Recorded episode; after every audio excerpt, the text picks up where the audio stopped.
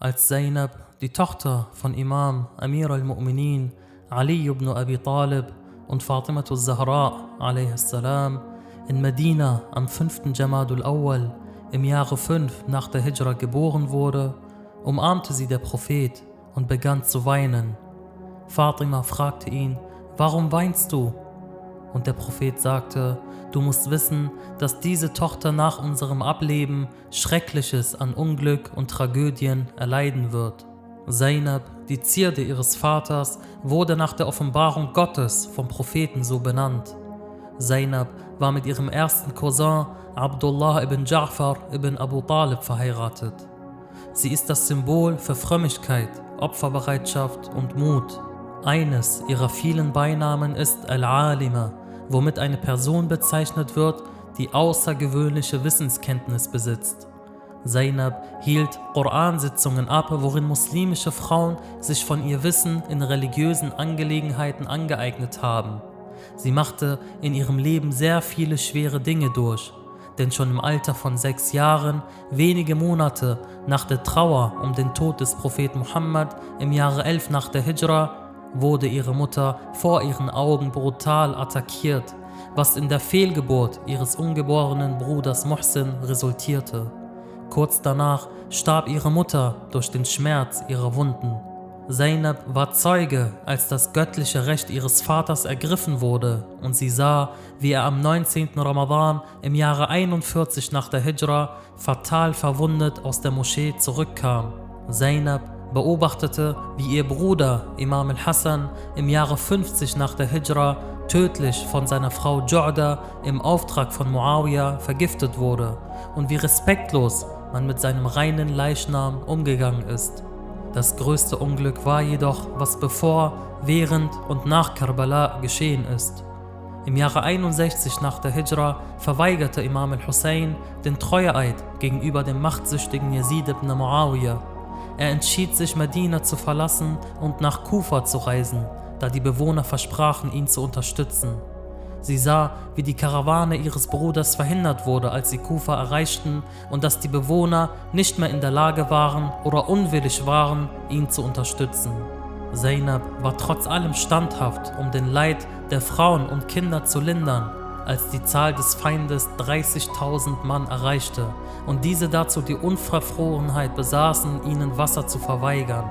Im Kampf wirkte Zainab durch ihre beiden Söhne Aun und Muhammad, die sich in der heiligen Mission ihres Onkels geopfert haben, und anstatt um sie zu trauern, nutzte sie die Gelegenheit für ein Gebet, um Allah für seinen Segen zu danken.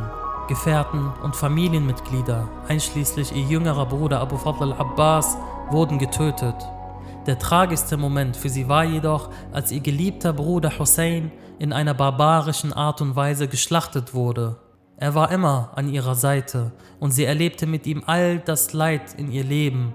Mit wem soll sie nun ihre Last teilen? Dieser Kummer war nicht das Ende ihrer herzzerreißenden Geschichte. Zainab wurde zum Vormund der verbliebenen Weisen ihres Bruders und beschützte die Frauen und Kinder, als sie attackiert und ihre Zelte in Brand gesteckt wurden.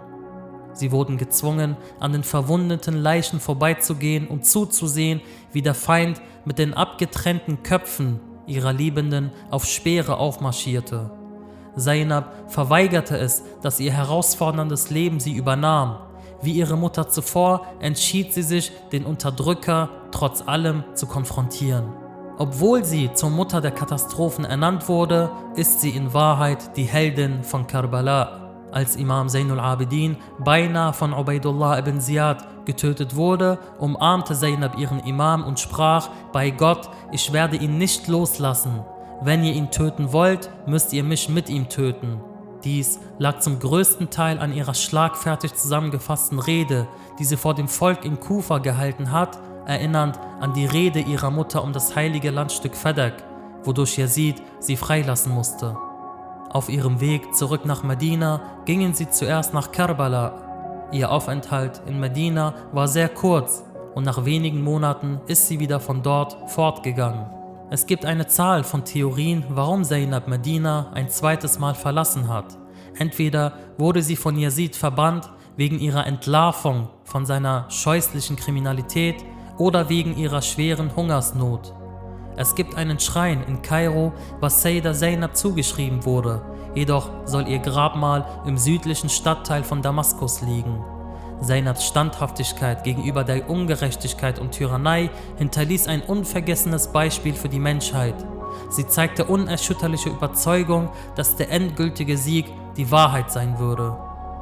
Zainab hatte eine Vision davon, dass sie das Fundament für eine Fortsetzung des Islams ermöglicht, denn sie verstand, dass das Opfer von Imam Hussein niemals vergessen wird, wie sie es Yazid mitgeteilt hatte. Bei Gott, du wirst niemals in der Lage sein, die Erinnerung an uns aus den Herzen zu entfernen, noch wirst du in der Lage sein, die Offenbarung an uns zu zerstören. Die Dauer deiner Zügel ist sehr kurz und deine Errichtung wird bald zerstreut sein. All ihre Prophezeiungen sind eingetroffen. Zainab hat bewusst akzeptiert, was das Schicksal anordnet, aber anstatt in Selbstmitleid zu verweilen, hat sie sichergestellt, dass die islamische Botschaft ihres Bruders nachhaltig in der Geschichte verbleibt.